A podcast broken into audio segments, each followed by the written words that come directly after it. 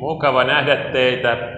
Voiko sanoa, että tupa täynnä, onko tämä niin kuin aika hyvä määrä tähän Birgitta Salissa täällä Turussa. Mä oon aina erityisen onnellinen saadessani puhua Turussa, koska rakastan tätä pyhää kaupunkia, Suomen Roomaa, Suomen Jerusalemia. Vantaalta näin kun tulee, niin onhan siinä vähän eroa. Tosiaan Joosef Ratzingerin Paavi Benediktus 16 parissa olen viettänyt nyt noin 10 vuotta. 2013 aloitin jatko-opinnot Helsingin yliopistossa ja 2019 sitten väittelin väitöskirja aiheena oli Ratzinger ja uskonnot, eli Benediktus 16 uskontoteologia ja uskontodialogi panos, voi sanoa näin. mutta olen lukenut hänestä nyt sitten kyllä joitain kymmeniä kirjoja varmasti niin kuin sekä elämästä että ajattelusta. Ja, ja ajattelin, että tässä voisi tämmöisen vähän niin kuin elämäkerrallisen johdannon ensiksi antaa teille ja sitten muutamia ajatuksia siitä, että minkä takia hän on niin suuri teologi, ehkä aikamme vaikutusvaltaisin merkity, merkittävin katolinen teologi 2000-luvulla ja 1900-luvulla. Itse asiassa jo 1950-luvulta alkaen oli aktiivinen kirjoittava, julkaiseva teologi, eli hyvin pitkään nyt ihan siis elämänsä viime vuosiin asti julkaisi jotain vielä, ja nyt jopa kuoleman jälkeen tuli pari uutta kirjaa joistain sen teksteistä saarnoista, joita hän oli kirjoittanut emeritus aikana. Eli 95 vuotta hän eli, ja hänen viimeisenä syntymäpäivänä, kun hän täytti 95 vuotta, niin sain käydä hänen synnyin kodissaan Bayerissa pienessä paikassa nimeltä Markt am Inn. Markt am Inn, pieni kylä. Ja siellä hän syntyi poliisin poikana. Hänen isänsä oli poliisi ja sen takia myös sitten se perhe muutti useamman kerran Josef Ratzingerin lapsuudessa. Siis vuonna 1927 syntyi Marklissa ja sieltä Marklista on oikeastaan mun lempitarina, joka liittyy Joosef Ratzinger. Hän oli parivuotias pikkupoika ja se on hyvin pieni kylä. Mä oon pari kertaa nyt käynyt siellä. Hänen siis synnyin kotinsa on nykyään museo, kotimuseo. Voi vierailla siellä varsinkin kesäaikaan. Ja muutenkin mä oon kirjoittanut sinne, kun mä oon mennyt sitten aina aikana, jolloin se olisi suljettu, niin ne on kuitenkin sitten suostunut mulle sen avaamaan, kun on ottanut etukäteen yhteyttä.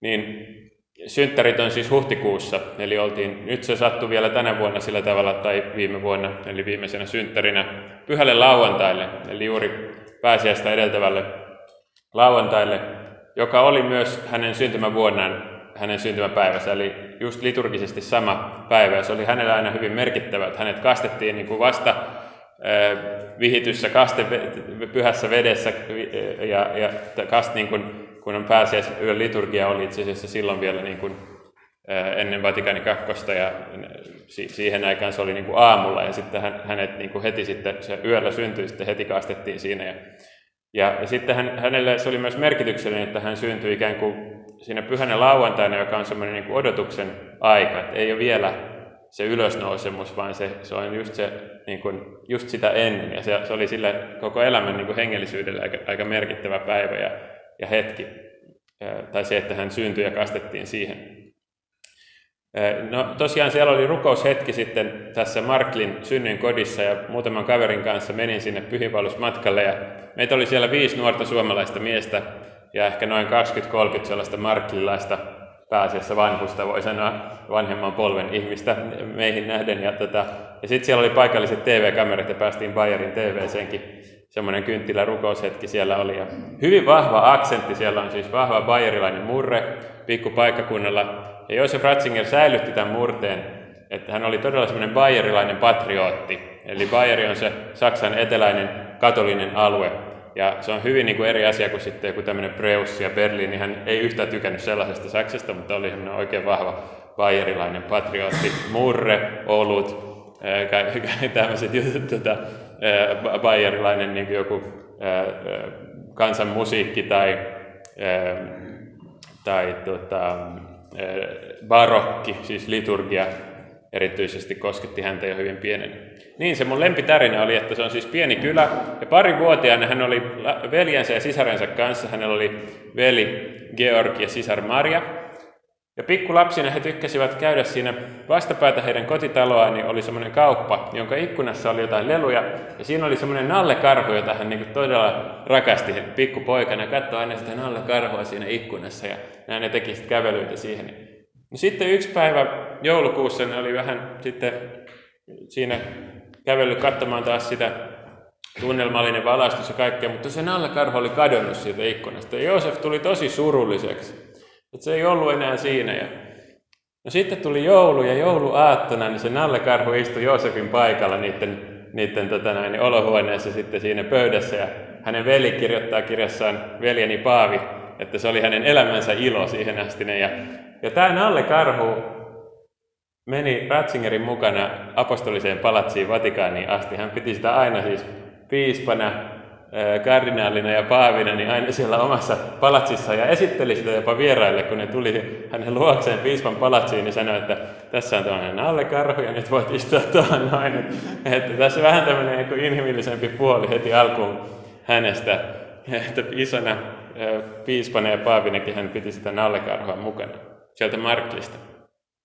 No sitten tosiaan se perhe muutti muutaman kerran sellaisiin erilaisiin kyliin kuin Titmorning, joka on kaunis kaunis pieni kaupunki, asuivat siinä ihan keskusaukiolla.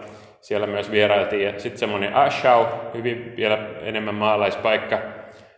Ja sitten äh, Traunstein.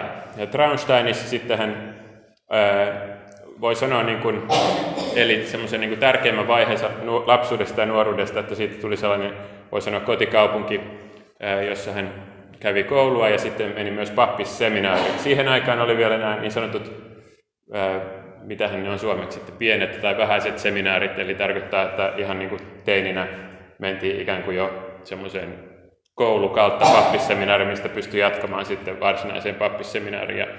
Eli hyvin nuorena meni, ja no sitten tuli tietysti jo natsit valtaan, ja, ja tämä 30-luku oli vaikeata, vaikeata aikaa. Hänen isänsä oli hyvin vahvasti natsivastainen, hänen perheensä oli natsivastainen, ja kirkko ylipäänsä oli natsivastainen ja natsit kirkkovastaisia. Siinä vaiheessa se oli niin kuin selvää, ainakin siinä niin kuin hänen ympäristössään. Mutta, tota, mutta nuorten poikien täytyy mennä sitten Hitler-Jugendiin, ja, ja, ja hän ei voinut välttää sitä, että täytyy käydä ilmoittautumassa, mutta hän kyllä sanoi, että hän haluaa tulla katoliseksi papiksi, ja siitä häntä pilkattiin, mutta ja, ja sitten hän onneksi ei tarvinnut käydä siellä siellä Hitlerjugendin tapaamisissa, että hänet ikään kuin merkattiin ja sitten siinä nyt sattui olemaan sellainen inhimillinen tyyppi, joka otti sitten hänen sen sopin, että okei, laitetaan sun nimi tänne, mutta ei tarvitse käydä. Ja hän tehtiin myöhemmin lehdistössä iso juttu, että se oli Hitlerjugend, mutta se oli propaganda. Ja itse asiassa kun sitten tuli sota, niin kun Saksa oli jo sitten häviämässä, niin Ratzinger päätti paeta armeijasta, ja se oli hengenvaarallinen juttu että hän, lähti kotiin kävelemään ja, ja sitten tämmöisessä niin kuin, mm, tunneli, tämmöinen tien, tien ylitys tai alitus, joku semmoinen tunneli, missä oli sotilaita vartiossa, niin, niin oli lähellä koitua sen kohtaloksi, että niiden sotilaita olisi periaatteessa pitänyt ampua hänet, mutta hänellä oli joku pieni haavoittuma, että sen, sen käsi oli kai jossain niin kuin, ää, paketissa tai oli, oli haavoittunut, niin ne huomasi sen ja ne sanoi, että okei, että sä oot haavoittunut, me vaan nekin itse ehkä oli jo väsähtänyt siihen, siihen sotaan. Siis sitä oli jo käyty vuosia ja Saksa oli jo häviämässä. Hitler oli jo nähtävästi tehnyt itsemurhan siinä vaiheessa. Mutta tota, kuitenkin Ratzinger joutui osallistumaan tähän sotaan ja, ja hänen tehtävä oli ilmatorjunnassa. Ja tästä se ei hirveästi puhu hänen oma elämäkerrassaan, jota ei ole suomennettu. Se on lyhyt ensimmäistä 50 vuotta käsittelevä oma elämäkerta. Mutta hän muistelee sitten myöhemmässä elämäkerrassaan pikkusen enemmän sitä ja sanoi, että se antoi hänelle niin kuin painajaisia vielä pitkään sen jälkeen. Että hän, hänen ei itse pitänyt ampua onneksi, mutta silti hänen piti niin kuin antaa tämmöisiä koordinaatteja tai jotain tietoja sen kaverille, joka sitten ampui näitä brittiläiskoneita. Että mitä tarkemmin hän antoi ne koordinaatit, niin sitä tehokkaammin sitten ampui alas niitä brittiläisiä. Että ne oli hyvin niin kuin, rankkoja aikoja, jotka tuli hänen uniinsa sitten vielä myöhemmin. No sitten, kun Saksa jäi häviö, niin kuin häviölle, niin, niin amerikkalaiset sotilaat tuli sitten tänne Traunsteinin ja ja sitten myös tutki, tutki hänen ää, sitten talon ja, ja otti hänet sitten vankeuteen. Ja nämä sotavangit meni sellaiselle isolle kentälle, jossa ne taivaan alla sitten nukkui. Ja siellä jonkin aikaa asusteli siellä vankileirillä ennen kuin sieltä sitten vapautettiin ja hän pääsi takaisin kotiin ja jatkamaan opintoja. No nämä opinnot sitten ja, ja pappisvihkimys, niin ne oli sellaisessa erittäin historiallisessa bayerilaisessa kaupungissa kuin Freising. Ja nykyään sitten München on tietysti Bayerin pääkaupunki, mutta historiallinen, kirkollinen ja kristillinen pääkaupunki Bayerissa on, on Freising, jonne tuli semmoinen pyhä Korbinianus. Ähm, muistaakseni se oli 700-luvulla, eli jo, joitain vuosisatoja ennen pyhä Henrikkiä, jos verrataan meihin. Niin tota, äh, siellä sitten oli pappisseminaari, ja hän oli erittäin hyvä opiskelija. Ähm, ei tykännyt yhtään urheilusta, että jos vapaa-ajalla muut meni pelaamaan jalkapalloa, niin hän vaan luki ja luki ja luki. Ja, ja, ja, ja hän, hänet niin kuin tunnettiin erittäin semmoisena terävänä kaverina. No se ilmeni sitten sillä tavalla, että se hyvin varhaisessa vaiheessa teki jo niin kuin tutkielman, joka hyväksyttiin väitöskirjaksi pyhästä Augustinuksesta, kirkkoisa Augustinuksesta ja hänen kirkko-opistaan, Folk und Haus Gottes, eli Jumalan kansa ja talo tai, tai koti. Eli kirkko on vähän niin kuin Jumalan perhe tai talo tai koti ja, myös kansa. Ja hän tutki tätä Augustinuksen kirkkooppia ja sai sen valmiiksi 24-vuotiaana tämän väikkärin jo. Minkä jälkeen sitten hänen professori, joka nimi oli Gottlieb Söngen, joka oli muuten tämmöisestä seka, voi sanoa näin lainausmerkissä, seka-avioliitosta, ekumenisesta avioliitosta, katolis-luterilaisesta avioliitosta, ja oli tämmöinen ekumeninen teologi, niin sitten huomasi tämän lahjan, talentit, ja ehdotti, että hän tekee tämmöisen habilitaation, eli sitten vähän niin kuin toisen väikkärin, tai Suomessa varmaan sitten vastasi jotain niin kuin, että dosentiksi pääsee, niin pitää tehdä toinen tämmöinen väikkärin tasoinen tutkielma. Niin sitten, sitten hän ehdotti, että okei, sä oot tutkinut nyt kirkkoisia, eli Augustinusta ja kirkkooppia, niin miten se olisi sitten joku keskiaikainen aihe ja vähän eri teologian aihe, että ottaisit tuon niin ilmoituskysymyksen ja historiakysymyksen ja, ja, ja tota, niin kuin historian teologia ja, ja ilmoitusteologia ja Pyhän Bonaventuran. Pyhä Bonaventura oli siis suuri fransiskaani teologia, vähän niin kuin vastapaino Tuomas Aquinolaiselle, joka oli hallinnut katolista teologiaa hyvin vahvasti edelliset vuosisadat. Ja, ähm, ja tämä Ratzingerin niin teologinen koulukunta, josta se ponnisti, niin, niin se oli tämmöinen bayerilainen, siihen aikaan voi sanoa niin kuin liberaali bayerilainen teologinen koulukunta. Tarkoittaa sitä, että se oli ekumeeninen, joka ei siihen aikaan 50-luvulla esimerkiksi niin, tai 60-luvun alussa niin ollut ollenkaan vielä itsestään selvää. Se oli ekumeeninen, se oli tämmöinen niin kuin raamattukeskeinen, ja kirkkoisa keskeinen, eli puhutaan katolisessa kirkossa, tiedätte, ressourcement teologiasta, eli ranskaksi ressourcement mennään takaisin lähteille. Sitä kutsutaan myös nimellä nouvelle theologie, eli uusi teologia, siis suhteessa tähän niin kuin skolastiikkaan, joka, joka oli semmoinen Tuomas Akvinolaista ja aristoteellista semmoista logiikkaa painottava semmoinen hyvin filosofinen systeemi, että meillä on valmiina tämmöisiä uskontotuuksia ja sitten niitä todistellaan erilaisilla raamatun lauseilla ja kirkkoissa sitaateilla ehkä, niin se oli semmoinen tomistinen, hyvin filosofinen systeemi, joka hallitsi. Mutta sitten tämä uusi teologia, niin se meni takaisin kirkkoisiin, takaisin raamattuun. Se oli jotenkin paljon persoonallisempi ja semmoinen vähän paljon historiallisempi. Ja, ja tota, sitten kolmas on tämä liturginen liike, liturginen uudistusliike, eli siis raamatullinen liike, ekumeninen liike, liturginen liike, eli liturgian uudistus, joka tuli sitten kanssa Vatikaanin toisessa kirkolliskokouksessa vahvasti esille. Kaikki nämä kolme.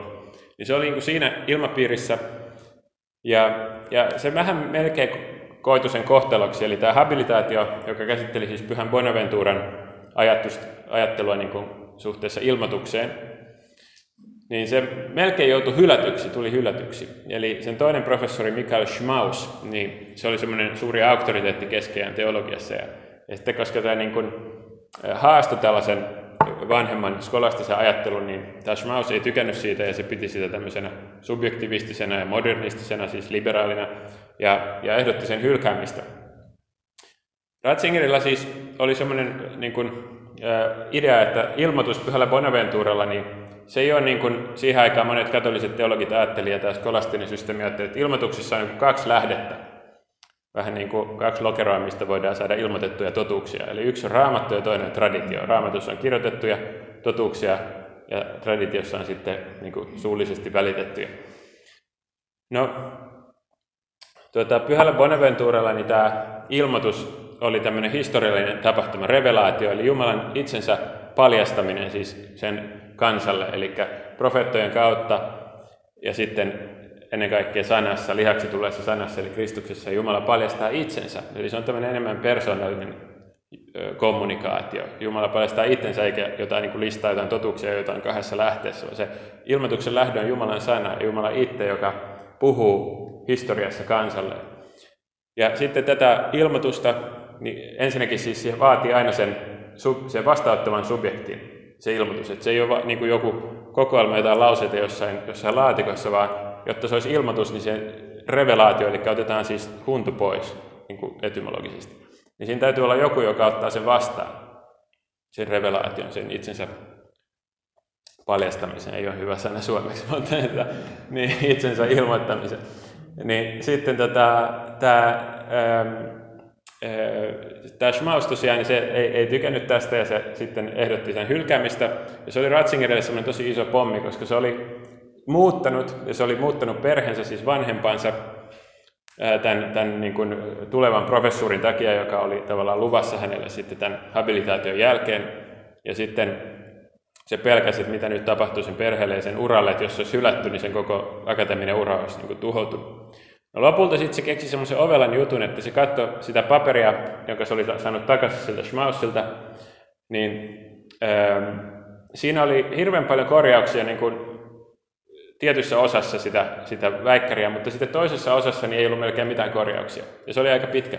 Ja sitten se keksi sellaisen jutun, että se poistaa kokonaan sen yhden osan, missä oli paljon niitä korjauksia, ja se pistää uudestaan sen vaan semmoisena lyhyenä versiona, joka käsitteli vain osaa siitä ja vähän nimeää sen uudestaan. Ja ja sitten se oli semmoinen ovella temppu, että se toimi, että sitten kylläkin siellä väitöstilaisuudessa niin tuli hirvittävä väittely, ei Ratzingerin, vaan tämän Schmaussin ja tämän Söngenin välillä, eli sen kaksi proffaa. Niin ne sitten taippeli siellä väitöstilaisuudessa keskenään ja hirveästi Ratzinger vaan istui siinä ja kuunteli niiden väittely. Ja sitten hirveän kauan kesti, että sitten ne päätti lopulta, se oli hyväksytty ja se oli hirvittävä helpotus hänelle. No sitten siitä tuli professori tosiaan tosi nuorena, eli jo 50-luvun lopulla hän alkoi luennoida siellä Freisingissa, missä hän oli, oli tosiaan itsekin opiskellut. Niin siellä on semmoinen Mons Doctus, eli oppinut vuori. Siellä on siis vanha keskiaikainen katedraali. Jos koskaan vaihdatte lentokonetta Münchenissä, niin se on ihan Münchenin lentokentän vieressä. Näkyy, kun laskeudutte Müncheniin, niin lentokoneen ikkunasta näkyy Freisingin katedraalin tornit. Eli Freising on lähempänä Münchenin lentokenttää kuin München. Joten jos siellä on teillä vaikka neljä tai viisi tuntia, niin puoli tuntia menette Freisingin keskustaan, sitten käytte siellä katedraalissa ja autatte bayerilaisen oluen tai jonkun tota, hyvän aterian siinä keskiaikaisessa kaupungissa ja sitten tulitte takaisin kentälle. Mä oon jo tehnyt tämän kaksi kertaa viime vuonna, mahtava juttu. Niin, tota, hieno, hieno keskiaikainen katedraali siellä. Ja tota, nyt sitten Ratzinger pääsi sinne opettamaan jo yhden pappisvuoden jälkeen, eli hänet oli vihitty siellä katedraalissa sitten äh, hän oli yhden vuoden siis seurakuntatyössä vaan. Ja sitten kutsuttiin opettamaan sinne, sinne seminaariin. Ja sitten se alkoi julkaista ensimmäisiä tekstejä 50-luvun lopulla. Oli muuten semmoinen ensimmäinen artikkeli kuin äh, Uudet pakanat ja kirkko. Eli se oli jo siis reippaasti ennen Vatikaani kakkosta se niin kuin huomasi, että, että, että joskus on ehkä semmoinen ajatus, että ennen Vatikaani kakkosta oli, kaikki oli tosi hartaita ja hurskaita ja sitten myöhemmin tuli sitten Vatikaani kakkosen jälkeen tuli tämmöinen hirveä maallistuminen ja ihmiset laikasivat käymästä kirkossa. Mutta se huomasi silloin, että uudet pakanat, eli hyvin suuret osat niin kuin massa kansasta niin oli, oli tämmöistä niin kuin nimellistä, nimellisiä kristittyjä. Ja, tota, no sitten tosiaan tullaan sinne 60-luvulla ja Vatikaani kakkoseen, niin Ratzinger oli siis jo niin fiksu ja huomattu teologi nuorena, siinä vaiheessa, että tämä Kölnin arkkipiispa, niin se sai siirron siis Münsterin sitten tätä yliopistoon. Ja sitten Kölnin, hetkonen, mm, eikä kun ensiksi Bonni, joo. Eli Freisingista Bonniin, sitten myöhemmin Bonnista Münsterin. Ja kun se oli Bonnissa, niin sitten siellä lähellä oli Kölnin arkkipiispa Josef Frings. Se oli semmoinen vanha ja hyvin kunnioitettu arkkipiispa, kardinaali Frings, joka sitten kanssa niin pani merkille Ratzingerin hyvän teologisen niin osaamisen ja, ja, ja, ja pyysi sitä sitten kirjoittamaan sellaisen niin kuin luennon tai semmoisen vision, että, että mit, niin kuin hänelle, hänen piti pitää semmoinen paperi, että mit, mitä tässä niin kirkolliskokouksessa, joka kohta tulee, jonka Johannes 23. kutsu koolle vähän niin kuin yllättäen. Vähän sama kuin nyt Paavi Franciscus tämän synodin, että kukaan ei oikein tiedä ihan, mitä siitä tulee. Se oli semmoinen, että nyt puhutaan katsotaan, niin kuin, mitä te haluatte, mitä kirkon pitäisi nyt niin kuin tehdä. Ja oli hyvin kysymysmerkki, että mitä siitä konsilista tulee. Ja sitten Ratzinger kirjoitti semmoisen luennon, ja Frings piti sen, ja, ja Paavi Johannes 23. niin tykkäsi tosi paljon siitä, ja sanoi, että toi on niin kuin just sitä, mitä mä haen. Ja se kutsu Fringsin, Fringsin puhuttelu, Frings pelkäsi hirveästi, että se saa jonkun, jonkun tota, sanktion siitä tai muuta, mutta sitten se Paavi sanoi, että toi on just sitä, mitä mä hain. Sitten Frings sanoi, että mä en kyllä itse kirjoittanut sitä puhetta, no Paaville sille ei ollut väliä, mutta, mutta tämä oli jo ensimmäinen kerta, ja se toistui myöhemmin konsilissa, että Ratzinger kirjoitti kaikki Fringsin puheet. Ja tästä Fringsista tuli koko Vatikanin toisen kirkolliskokouksen tämän niin sanotun ää, eurooppalaisen enemmistön, tai joskus sitä kutsutaan progressiiviseksi edistykselliseksi enemmistöksi, niin semmoinen johtohahmo. Oli siellä muitakin, mutta tämä Frings oli semmoinen tosi avainjohtohahmo, että jos joku halusi jonkun asian läpi Vatikani kakkosessa, niin sen täytyy saada Frings puolelle. Ja, ja lopulta niin kuin, tämä konsili aika pitkälti meni sen niin kuin enemmistön sitten niin kuin tavoitteiden mukaan, tai se, se enemmistö sai niin kuin, läpi ne jutut. Ensiksi se oli Roomasta käsin valmisteltu sille, että ne olisi vain leimannut semmoisia uskolastisia niin kuin dokumentteja läpi, ja se olisi sillä selvä, olisi mennyt takaisin kotiin äkkiä. Mutta tämä Frings ja yksi toinen semmoinen Lienard kardinaali, niin ne, ne pyysi, että ei me voida tällä tehdä, että meidän pitää nyt niin kuin ensiksi tutustua rauhassa ja sitten katsoa, valita itse toimikuntien jäsenet ja niin edelleen. Ja ne niin kuin protokollaa vastaavaa niin kuin nousi puhumaan ja, ja sitten tuli semmoinen pieni, pieni niin kuin vallankumous siellä, siellä konsilissa. Ja, niin nyt se, se niin kuin avainpointti tässä on se, että, että lopulta sitten niin kuin tämä konsili oli aika pitkälti yhtä kuin se, se enemmistö. Vähemmistössä oli lähinnä niin kuin Espanjan ja Italian piispoja ja enemmistössä sitten niin kuin eurooppalaisia, eurooppalaisjohtoisesti se meni ja sitten siihen liittyi amerikkalaisia ja, ja aasialaisia ja afrikkalaisia myös. Niin jos konsili oli se enemmistö, tämä on tosi yksinkertaisesti, mutta konsili oli yhtä kuin se konsili enemmistö, se enemmistö oli yhtä kuin Frings, koska Frings oli se johtohahmo, ja Frings oli yhtä kuin Ratzinger. Eli tosissaan Ratzinger oli yhtä kuin konsili. Tämä on to, tosi yksinkertaisesti, mutta semmoinen ketju, että tajutte, että kuinka tärkeä Ratzinger oli sille konsilille, koska Ratzinger oli Fringsin takana, ja Frings, Frings oli se enemmistön takana, ja se enemmistö oli sen konsilin takana.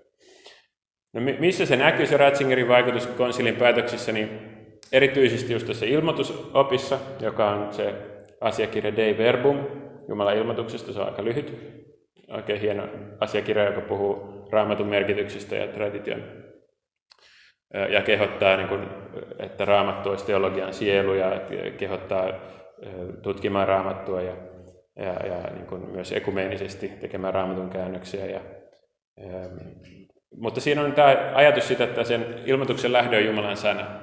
Ja sitä sanaa sitten välitetään sekä kirjallisesti että suullisesti kirkon koko elämällä ja liturgiassa myös se välittää eteenpäin sitä sanaa läpi sukupolvien. Ja, et se on niin kuin vähän erilainen visio kuin siinä skolastisessa systeemissä, missä oli ne, se alkuperäinen dokumentti oli De Fontibus Revelationis, eli ilmoituksen lähteistä. No joo, sitten toinen on eklesiologia, eli kirkkooppi. Ja tämä oli ehkä isoin teema siinä koko konsilissa. Mikä on kirkko? jos se oli aiemmin aika ohuesti ja tiukasti määritelty, että se on yhtä kuin roomalaiskatolinen kirkko niin kuin näkyvästi paavin alla oleva pyramidi, voi sanoa näin, missä sitten maalikoiden tehtävä oli vain kuunnella ja totella, niin sitten kirkosta tulee enemmän tämmöinen kommunio, eli yhteys, kommunio tarkoittaa myös tietysti eukaristiaa, eli siellä, missä on Kristuksen ruumis. Ja siellä on kirkko, siis siellä, missä on eukaristia, siellä on kirkko, koska eukaristia on Kristuksen ruumis ja kirkko on Kristuksen ruumis. Eukaristinen eklesiologia. Tämä tuli myös ortodoksiteologialta. Eukaristinen eklesiologia, se oli myös semmoinen ekumeninen ajatus. Ja sitten se, että on tämmöisiä, niin kuin, kirkko on valtava Jumalan kansa, toinen ajatus, missä maalikoilla on hyvin niin kuin, tärkeä osa. Papit ja piispat on sellaisia paimenia, jotka niin kuin, patistaa eteenpäin sitä kansaa, eikä niin kuin, ylhäällä olevia herroja, jotka käskee, vaan ne palvelee. Ja, ja sitten se, että siinä on niin kuin, erilaisia kehiä, että se ei ole vaan niin kuin, musta tai valkoinen, että sä oot kirkossa tai sä ulkopuolella, vaan kaikki kastetut on liitetty kirkkoon jollain tavalla totisesti, todellisesti, mutta ei välttämättä täydellisesti. Että voi olla erilaisia niin kuin asteita siinä, että kuinka hyvin on jäsentynyt kirkkoon sisälle. Nekin, jotka on siinä katolisessa kirkossa ihan täysin jäseniä, niin ne ei välttämättä ole sydämessään sen jäseniä täysin tai ollenkaan. Ja sitten taas ulkopuolella on paljon pyhityksen elementtejä, totuuden elementtejä. Ja ehkä just se, että, että se ei ole niin, niin kuin semmoinen monarkkinen, että paavi on kaiken, kaiken boss, vaan enemmän semmoinen niin kuin piispojen kommunio ja piispan mukana sitten se paikalliskirkot. Yksi juttu ja sitten toinen tämä niin kuin ekumeenisuus. Ja siitä oli muuten Ratzingerin varhainen kirja, oli semmoinen kuin kristillisestä veljeydestä, ja se oli ihan niitä ensimmäisiä kirjoja, taisi olla vuodelta 60.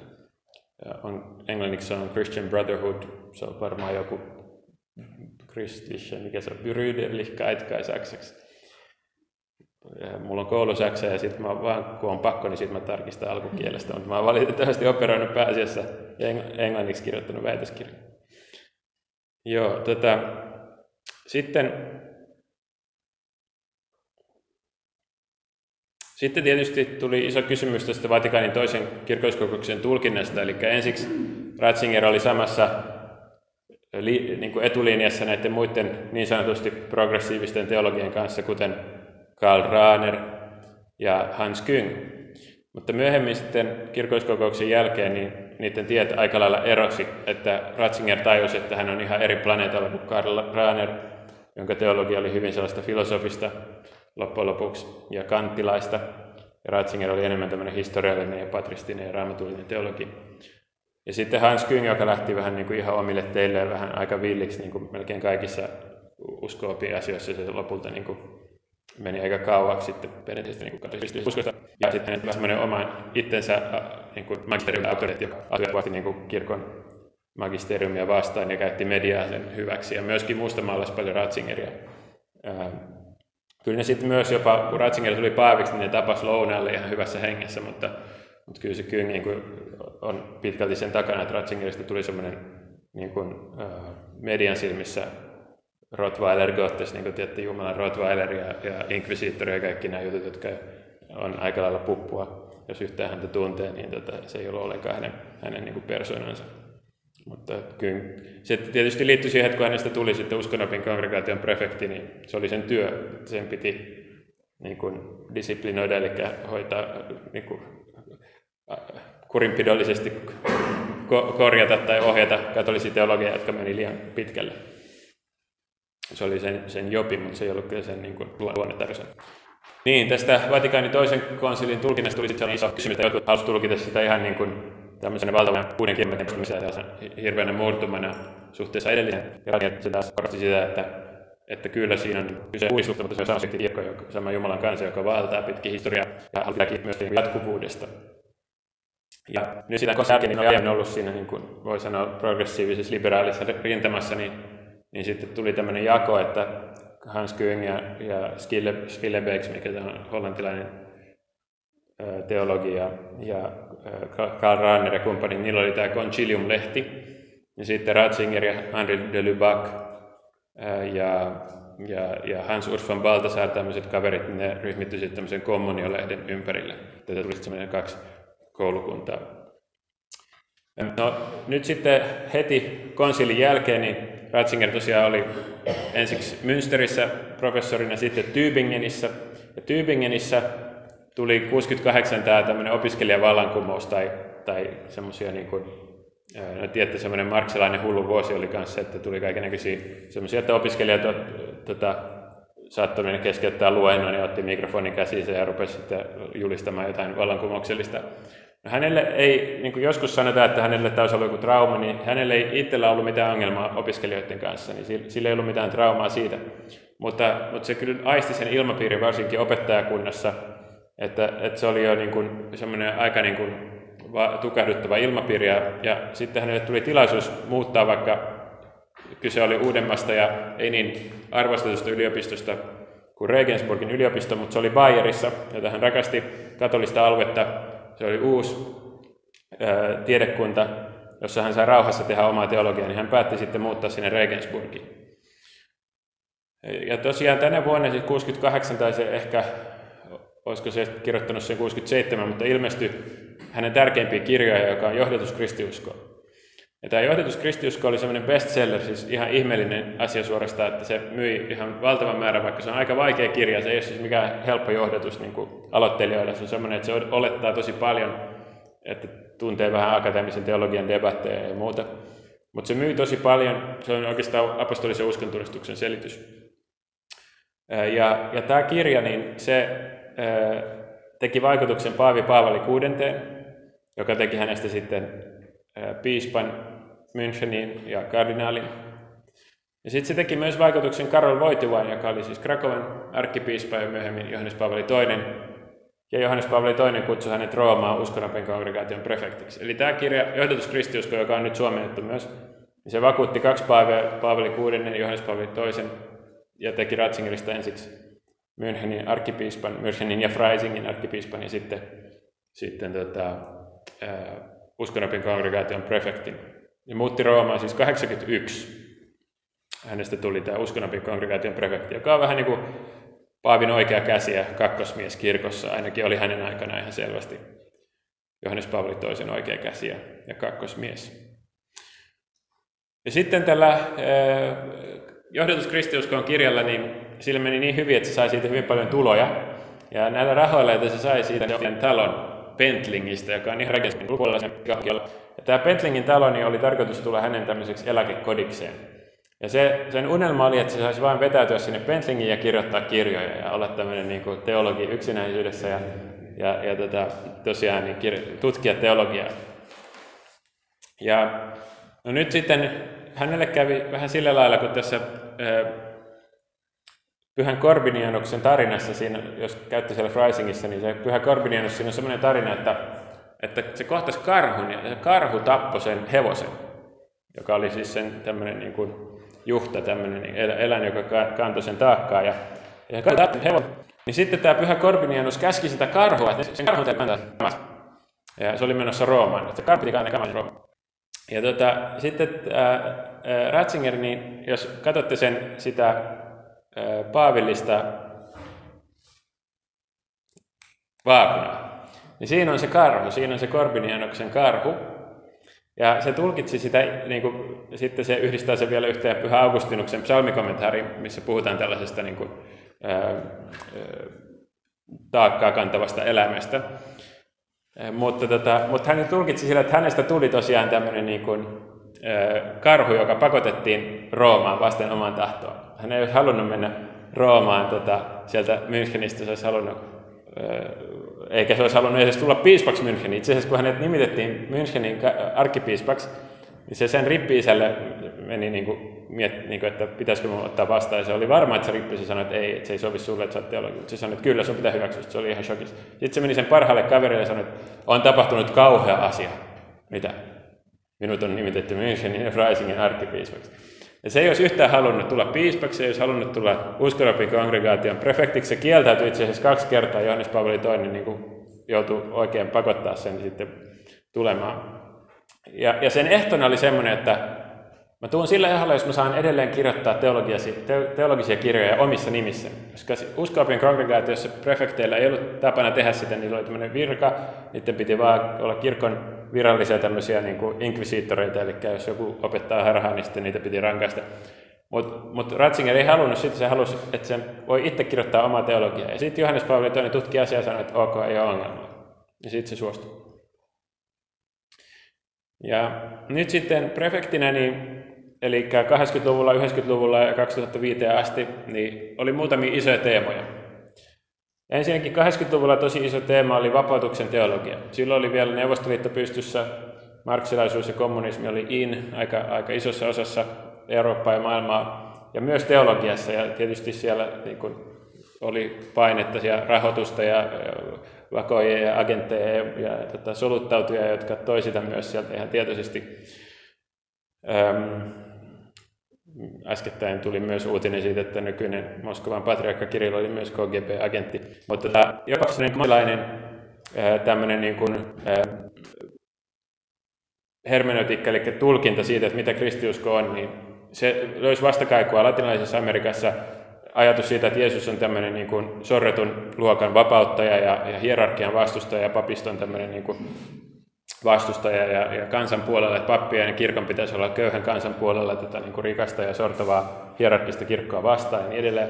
Sitten, sitten tämä oli niin semmoinen, mikä aiheutti aika paljon haasteita latinalaisessa Amerikassa, kun jotkut papit niin kuin tarttuu aseisiinkin, että lähtee niin kuin vapauttamaan näitä, näitä tota, sitten sotamaan luokkaa, tämmöinen luokkataistelu ajattu Kristus siihen muotoon. Tätä sitten Ratzinger kovasti yritti vastustaa, ää, 80-luvulla vielä, mutta sitten kun Neuvostoliitto hajosi, Oli toinen oli siinä tärkeä vaikuttaja.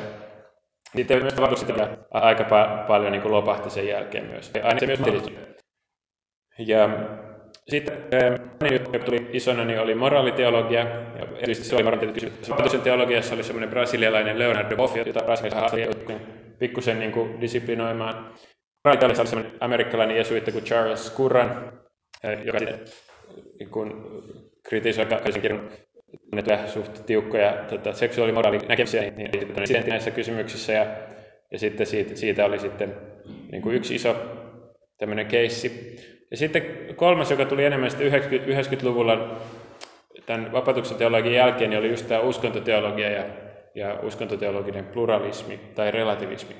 Vähän niin kuin semmoinen, että kaikki uskonnot on niin kuin suht yhtä hyviä tai erilaisia teitä Jumalan luokse ja, ja sillä tavalla ja ähm, siinä oli pari sellaista teologiaa, Paul Knitter, joka oli entinen katolinen pappi, ja sitten John Hick, englantilainen uskontofilosofi, joka, joka esi, jotka esitti tämmöistä. Ja Ratzinger sitten niin kuin puolusti tämmöistä niin kuin ylipäänsä totuuskäsitystä, että on, Kristus on totuus ja ilmoittaa totuuden, ja, ja, ja sitten, että ei, ei saa niin kuin vaipua tämmöiseen relativismiin, että kaikki on, kaikki on niin kuin samaa tai yhtä hyvää, mutta kylläkin sitten tunnusti niin kuin Vatikaani toisen hengessä, niin että muissa uskonnoissa voi olla paljon hyvää ja jotain Jumalan hengen työtäkin voi olla siellä ja ne voi auttaa ihmisiä niin sanotusti oikealle tielle.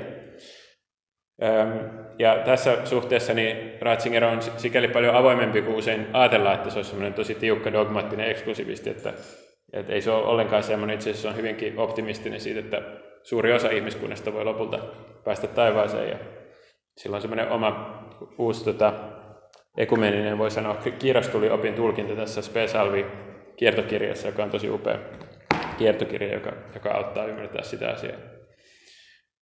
Että se kirjastuli käsitystä vähän auttaa, auttaa häntä niin kuin, sitten, mm, tai laajentaa toivoa, voisi sanoa näin, suuren osan ihmiskunnasta. No joo, mutta tämä ähm, oli yksi iso kysymys, tämä uskontoteologia ihan siihen asti ja relativismi siihen asti, kun hänestä tuli, hänestä tuli paavi. Hänen saarnansa silloin, kun Johannes Paavali II oli kuollut ja ruvettiin valitsemaan uutta paavia, niin kuuluisesti puhui tästä relativismin diktatuurista. Se sanoi, että me eletään nykyään tämmöisessä relativismin diktatuurissa. Eli jos joku väittää jotain, että joku asia on totta, niin, niin että se on niin kuin ihan oikeasti totta, niin kuin kaikille totta niin sitten hänet leimataan fundamentalistiksi. Että nykyään on tämmöinen relativismin diktatuuri, joka ei tunnusta mitään niin kuin lopullista ohjenuoraa tai totuutta muuta kuin ihmisen oman egon ja halut. Ja, ja sen takia tämä niin kuin nykyaika, niin se ajelehtii ja heittelehtii niin kuin puolelta toiselle erilaisten opintuulien mukana. On individualismia ja kollektivismia ja on tätä, jotain eksistentialismia ja on liberalismia ja niin edelleen marksismia. Mutta se sanoi, että meillä on toinen kristityllä, meillä on toinen kriteeri. usko Jumalan poikaan. Ja, ja tämä tota, sitten saarna nähtävästi vaikutti hyvin positiivisesti kardinaaleihin, jotka ajattelivat, että Ratzinger on semmoinen niin kuin intellektuaalinen tyyppi, joka osaa niin kuin, ottaa tämän päivän haasteet vastaan ja jatkaa myös Johannes Paavali toisen niin kuin, perintöä. Tosin sen verran vanha, ettei ehkä liian kauan ole paavina. Vähän ehkä ylimeno, ylimeno paavi kenties. Joka tapauksessa hänet valittiin ja kun hän sitten tuli sinne Pietarin kirkon parvekkeelle, niin hän sanoi, että rukoilkaa mun puolesta, mä oon nöyrä palvelija Herran viinitarhassa. Ja yhtäkkiä se kuva, joka oli hänestä tämmöisenä Jumalan Rottweilerina ja inkvisiittorina, niin se muuttukin, että, että tämähän on tämmöinen nöyrä ja niin kuin iloinen palvelija, ihmisläheinen, meni kansaa tervehtimään läheltä ja, ja tota, sitten hänen muuten kirjasto muutettiin sieltä, asui siis lähellä Vatikaania kardinaalina siinä Piazza della Città Leonina ihan lähellä Vatikaania, niin sitten koko hänen henkilökohtainen kirjasto muutettiin sinne Paavin palatsiin ja se oli semmoinen tärkein, mitä hän halusi mukanaan. Ja, ja tota, sitten hän teki semmoisen ihmeellisen asian, että Paavina hän kirjoitti edelleenkin, ei vain prefektinä, mutta myös Paavina omia teologisia kirjoja, mitä juurikaan kukaan Paavi ei ollut aiemmin tehnyt, eli ei julkaissut pelkästään ensyklikoita, virallisia asiakirjoja, mutta myös oman teologisen trilogian, Jeesus-trilogian, eli Jeesus Nasaretilainen, jossa käsiteltiin ensin se elämää sitten kuolemaa ylösnousemusta ja sitten vielä syntymään näitä joulukertomuksia. Nämä on kaikki suomennettu, ensiksi Edita ja sitten Perussanoma, kaksi viimeistä osaa. Tämähän on Suomessa kirkkohistoriallinen asia, koska Perussanoma on viidennen herätysliikkeen kustantamoja, ne oli hyvin antikatolisia alun perin. Katolisuus oli tällaista paavillista magiaa ja antikristillistä harhaa, mutta sitten muutama vuosikummin meni ja ne julkaisee Paavin kirjoja. Timo Junkkala sanoi, että jos luterilaiset piispat kirjoittaisi yhtä hyvin Jeesuksesta, niin sitten me julkaistaisiin niiden kirjoja, mutta kun Paavi kirjoittaa paremmin, niin lukekaa se kirja ennen kuin kritisoitte. Nyt on semmoinen uutinen, että katolinen tiedotuskeskus ja tämä Hemmingus on julkaisemassa, niillä on siis loppunut painokset ja luvat mennyt umpeen, niin tulee uusi sitten laitos tästä katolisten kustantamoiden julkaisemaan. Eli tämä oli kyllä varmaan teologisesti sen paavikauden iso juttu, tämä Jeesus-trilogia. Se on myös sellainen bestseller, joka myi ihan valtavasti. Se oli Saksassa kaikkein oikein myydyin teolo- uskonnollinen kirja, niin kuin ensipainos. Toinen tietysti valtava bestseller oli katolisen kirkon katekismus, joka tuli sitten hänen prefektiaikana 90-luvulla. Eli Ratzinger oli sen koordinoija.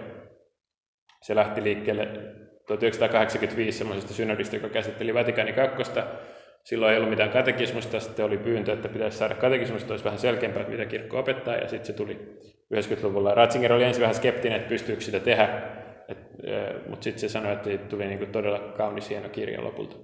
Jota toki voi kritisoida ja täydellinen, mutta tosi hyvä kuitenkin. Joo. No sitten, mitä se paavikautena sai aikaan, niin ei ehkä niin kuin hirveästi mitään spektakulaaria, mä mainitsin tämä Jeesus-trilogian, mutta muutamia semmoisia mitä jäi käteen Paavi Benediktuksen paavikaudesta, niin oli tämä anglikaanin ordinariaattien luominen, eli toisin sanoen oli traditionalistisia anglikaanin ryhmiä, jotka halusivat tulla katolisen kirkon yhteyteen, kun ne ei voinut hyväksyä joitain oman kirkkonsa tai anglikaanin yhteisön päätöksiä. Ja ne pyysi sitten Roomalta ja, ja Paavi Benediktus loi tämmöisen ordinariaatin, jossa anglikaanit saa siis viettää messua oman anglikaanisen perinteensä mukaan, mutta ne on katolisen kirkon täydessä yhteydessä. Näitä sitten luotiin Englantiin, Amerikkaan, Australiaan. Ja on ollut kysymys, että voisiko tulla sitten tämmöinen niin luterilainenkin ordinariaatti joskus. No sitten toinen oli tämä SSPX, eli, eli Pyhän Pius 10 veljeskunnan ekskommunikaatioiden poistaminen, eli nämä tämmöiset skismaattiset piispat, joita kutsutaan Lefebristeeksi, Marcel Lefebvren seuraajat, jotka torjuivat Vatikaanin toisen kirkolliskokouksen päätöksiä tämmöisenä modernismina, niin, niin tota, hän poisti heidän ekskommunikaatiot. Halusi niin kuin, sovinnon näiden tämmöisten tradi- katolisten traditionalistiryhmien kanssa. Ja sitten siihen liittyy myös se, että hän salli sitten tämän niin sanotun vanhan messun tai tridentiinisen messun käytön, joka oli ollut hyvin rajattua aiemmin. Salli sen laajasti, mikä nyt on sitten taas mennyt toiseen suuntaan Paavi Francisuksen aikana, joka on taas uudestaan rajoittanut sen käyttöön. Mutta että selkeästi Paavi Benediktuksella nämä päätökset menee siihen suuntaan, että hän haki yhteyttä enemmän tämmöisten niin traditionalistiryhmien suuntaan. Mitä sitten uskontodialogiin liittyen, niin kuuluisin oli tämä Regensburgin puhe, joka ei ollut alun perin uskontodialogista, vaan se oli uskon ja järjen suhteesta, joka oli Benediktuksen ykkösteema. Usko tarvii järkeä, järki tarvii uskoa, kuuluu yhteen. Ja teologia se oli semmoinen suuri puolustusluento niin kuin teologian paikasta yliopistossa, tämä Regensburgin luento 2006. Mutta sitten siinä oli yksi sitaatti, joka liittyi islamiin, josta tuli sitten hirveä kohu, joka oli ehkä vähän harkitsematon sitaatti, mutta se oli myös kutsu dialogiin ja lopulta se toteutui sillä tavalla, että, että sitten 138 muslimi oppinutta, oppinutta kirjoitti tämmöisen A Common Word, yhteinen sana asiakirjan Paaville ja muille kristillisille johtajille. Ja siitä taas sitten seurasi tämä Catholic Muslim Forumin perustaminen, eli katolis-islamilainen foorumi, joka oikeastaan aloitti ihan uuden vaiheen katolis-muslimin dialogissa. Tällainen virallinen yhteinen foorumi, joka sitten tapasi muutaman vuoden välein eri paikoissa, eri kaupungeissa. Sitten nyt Paavi Franciscus on jatkanut tätä kun yhteistyötä tai ystävyyttä ja dialogia islamilaisten oppineiden johtajien kanssa vielä enemmän. No sitten nämä muutamat ensyklikat, eli heti alku tässä ensimmäiseksi tota, Paavi julkaisi tämän Deus Caritas Est ensyklikan, eli Jumalan rakkaus. Ja tämä kanssa yllätti ihmisiä, koska hänellä oli tämä maine tämmöisenä inkvisiittorina, ja sitten se kirjoittaakin ensimmäisen ensyklikan Jumalan rakkaudesta. Ja se on oikeastaan ihan Ratzingerin Benediktuksen ajattelun ytimessä. Se on suuri teologi, mutta se on myös hyvin yksinkertainen. Oikeastaan sen ihan ytimessä on vain Jumala, että ihmisillä olisi Jumala ja että ymmärtäisi Jumalan rakkaus. Ja jos se niin kuin se ei ole mikään semmoinen ihmeellinen mystikko, myös paljon tai ihmeitä tai muuta, se on niin kuin tavallaan aika tavallinen uskova. Tässä alussa kirjoittaa kuuluisesti näin, että olemme uskoneet Jumalan rakkauteen. Näin kristitty voi ilmaista elämänsä perusratkaisuun.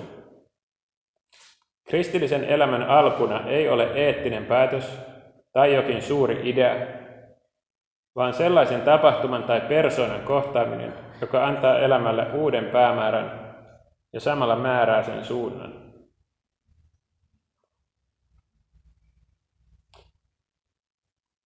Tämä pitäisi lukea uudestaan. Ja tämä oikeastaan, mä tykkään tästä siksi, koska tämä vastaa hirveän paljon myös mun omaa kokemusta. Että mä, että se on oikeastaan sillä lailla mun, voi sanoa, että minun tiedän kristin elämä ja se antoi suunnan. Kristillisen elämän alkuun ei ole tapahtuman tai persoonan kohtaaminen, joka antaa elämän määrän määrän suunnan. Tämä on hieno asia, tämä ensimmäinen olisi Ratzingeria, toinen puolisko on sitten avustajien tekemään niin tekstiä, jossa käsitellään kirkon rakkauden työtä, eli, eli karitatiivista työtä, siis hyvän tekeväisyystyötä, mutta että ne kuuluu yhteen, tämä Jumalan rakkaus, ja sitten se vuotaa yli niin kuin maailmaan ja kirkon, kirkon tota, rakkauden työn. Sitten toinen on tämä Spe Salvi, eli toisesta teologisesta hyvestä, eli toivosta, toivossa pelastetut. Ja täytyy sanoa, että tämä on ehkä kyllä paras Ratzingerin Benediktuksen kiertokirja, koska tämä on kokonaan täyttä häntä itseään. Siis tämä on niin puhdasta Benediktusta kokonaan alusta loppuun. Ja hänen niin kuin teologinen, voisi sanoa semmoinen, niin, no tä, tässä on niin aika hyvin niin kuin Ratzingerin teologian kaikki ydin, ydinjutut. Ja vähän niin kuin se, että miksi hän on niin hyvä, tämä on niin hieno sillä, että se hallitsee tosi hyvin koko läntisen teologisen ja intellektuaalisen niin kuin historian ja debatin. Ja, ja se osaa ottaa ne ydinpointit ja tehdä se ymmärrettäväksi ja vastata ydinongelmiin jollain semmoisella rakentavalla ja nöyrällä ja hienolla tavalla. Tässä on myös se kuuluisa käsittely tästä kiirastulesta ja muutenkin viimeisistä ajoista kuolemasta, taivaasta, helvetistä, joka on ihan niin kuin voisi sanoa teologian historiallinen klassikko, tosi, tosi merkittävä ekumenisesti ja ihan hengellisesti. Hän itsekin sanoi, että se mitä hän työsti teologisesti kiirastulesta ja kuolemasta, ja, niin se on auttanut häntä itseään myös valmistautumaan kuolemaan. Lähinnä siis se ytimessä on se ajatus on sellainen, että Kristus itse on se kirastulen tuli. se on kohtaaminen Kristuksen kanssa, joka on se Jumalan polttava tuli, joka, joka katsoo meitä ja paljastaa totuuden meistä ja se voi vähän sattua, mutta se puhdistaa meidät ja sitten tekee valmiiksi niin kuin ikuiseen ilojuhlaan. Ja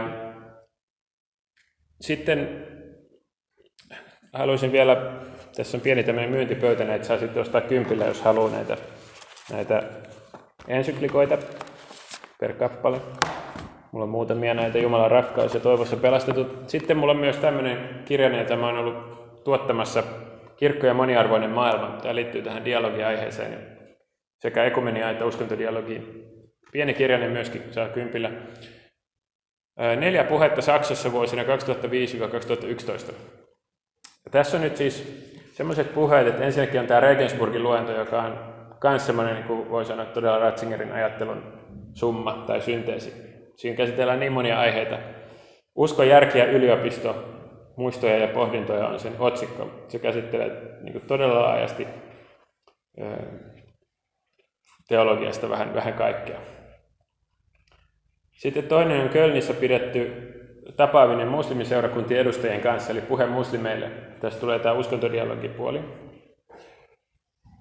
Vähän vastapainona sille, että tämä Regensburgin luento ei ollut varsinaisesti se paikka, mihin pitäisi mennä katsomaan, että mitä Ratzinger niin suhteessa islamiin tai uskontodialogiin varsinaisesti sanoisi. Että Kölnin puhe on paljon merkittävämpi sikäli. Sitten Erfurtissa Saksan evankelisen kirkon neuvoston edustajien tapaaminen Erfurtin Augustinos luostarissa, siis se, missä Luther oli luostarissa. Eli Ratzinger meni, se on mielenkiintoista. Ratzinger ja Luther, kaksi Saksasta tullutta tosi suurta merkittävää nimeä teologian historiallisesti. Ehkä kaksi merkittävintä, yksi reformaattori, joka loi koko luterilaisuuden ja toinen sitten Paavi, jolla on maailman isoin kirkko hoidettavana ja sitten teologian kirja, valtava määrä artikkeleita. Niin Ratzinger puhuu nyt Lutherin luostarissa ja, ja puhuu luterilaisille. Hän arvostaa Lutherissa muun muassa sitä, että Lutherin teologia ei pysty niin pöydän ääressä tehtävää ukkotutkimusta, vaan se on kamppailua Jumalan kanssa. Henkilökohtaista uskon, uskon teologian vuosikirjassa. Eli tällaista todella henkilökohtaista kamppailua totuuden ja Jumalan kanssa. Sitä hän, sitä hän itse, itse myös aina korosti, että teologiassa pitäisi olla mukana. Sen pitäisi olla uskon visiosta käsin, uskon järjellisyyttä niin tutkimus. Uskon järjellisyyttä tutkimus. Ja sitten tota, Berini puhe Saksan liittopäiville. Tämä taas on puhe poliitikoille, siis Bundestagille. Ja tässä tulee sitten tosi hienosti, miten Ratzinger pystyy käsittelemään tätä modernin ajan tilannetta, eettisiä kysymyksiä, poliittisia kysymyksiä. Mä tykkään tosi paljon tästä sitaatista, joka on meillekin nyt ajankohtainen tämän lain takia, jota äskettäin eduskunta meni, meni äänestämään. Se puhuu 1970-luvun tästä ekologisesta liikkeestä, että nuoret alkoi kuunnella luonnon huutoa ja, ja pitää sitä niin kuin hyvänä, ei harjoita mitään propagandaa vihreän puolueen niin kuin puolesta, mutta, tota, mutta sanoo, että ekologian merkityksestä ei tarvitse enää kiistellä. Sitten se sanoi näin, että meidän on kuultava luonnon ääntä ja vastattava sen mukaisesti. Mutta on olemassa myös ihmisen ekologia. Myös ihmisellä on luonto, jota hänen täytyy kunnioittaa ja jota hän ei voi mielimäärin manipuloida. Ihminen ei ole pelkkä itsensä luova vapaus. Ihminen ei luo itse itseään. Hän on henki ja tahto, mutta hän on myös luonto, ja hänen tahtonsa on oikea silloin, kun hän kunnioittaa tätä luontoa, kuuntelee sitä ja hyväksyy itsensä sinä, joka hän on, ja joka ei itse ole luonut itseään. Juuri näin ja ainoastaan näin toteutuu ihmisen tosi vapaus. Tämä on hieno sitä. Ja sitten lopuksi halusin käsitellä sitä, kun hän sitten historiallisesti jätti Paavin istuimensa ja eros 2013 siitä, siihen liittyy erilaisia salaliittoteorioita, ne on kaikki humpuukia. Se oikea syy on ihan vain se, että hän oikeasti oli vanha ja väsynyt ja lääkäri oli sanonut, että se ei enää kestä toista matkaa tota, yli valtameren, sen piti mennä Brasiliaan maailman nuorten päiville ja Meksikon matkan jälkeen se oli niin väsynyt ja sen lääkärin arvio oli se, että, että se ei enää pysty, niin se sanoi, että parempi sitten antaa seuraavan paavin mennä. Ja Franciscus meni sitten ja sillä oli myös unettomuutta ja semmoista Mutta hän sai sitten vastoin kaikkia odotuksia vielä, vielä kymmenen vuotta, siis emeritusaikaa, että hän olisi, ei olisi ikinä uskonut, hän ajatteli, että hän saa ehkä vuoden, mutta sai, sai kymmenen vuotta. Ja sinne tuli sitten tämä kahden paavin asetelma, mistä tuli se kauhuelokuvakin kaksi paavia, jonka ehkä tiedätte, joka on oikeasti yksi paavi, eli Franciskuksesta se kertoo ihan hyvin, mutta Benediktus on siinä semmoinen karikatyyri. Se oli aika mielenkiintoinen asetelma, eli kaksi paavia Vatikaanissa ja Ratzingerilla oli tämä oma sihteeri, tämä Genswein, arkkipiispa Genswein. Ja siinä tuli vähän sellaista kirkkopolitiikkaa, että jotkut yritti sen Gensweinin kautta tuoda sinne semmoisia Franciskuksen kriitikkoja niin kuin valittamaan Franciskuksesta Benediktukselle ja niin edelleen, mutta Benediktus ei lähtenyt siihen mukaan. Ää, niin kun se lähetti nämä, nämä tyypit pois ja tai, kun pyrki aina ymmärtämään Franciskusta ja Franciscus pyrki aina myös kysymään sieltä neuvoa, jos sillä oli jotain epäilyksiä. Niiden keskinäinen luottamus oli tosi, ja kunnioitus tosi hieno. Ja ää, sitten mä sain tavata, kun oli Roomassa, mä olin sen hautajaisissa nyt äskettäin, ja sen haudalla siinä jät, jät, jättäessäni viimeisiä jäähyväisiä, niin Genswein sattui tulemaan siinä, ja sain tavata häntä, ja kyllä se vaikutti tosi semmoiselta pyhältä mieheltä, ja, ja se henki sellaista samaa Ratzingerilaista rak, rakastavaa ja, ja nöyrää henkeä, se, se Genswein.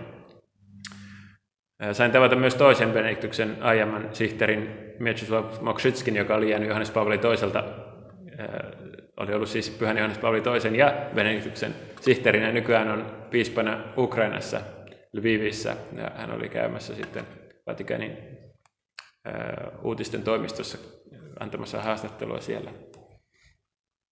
Siellä puhuttiin vähän sellaista, että voisiko Benediktuksesta tulla pyhä ja kirkon opettaja tulevaisuudessa.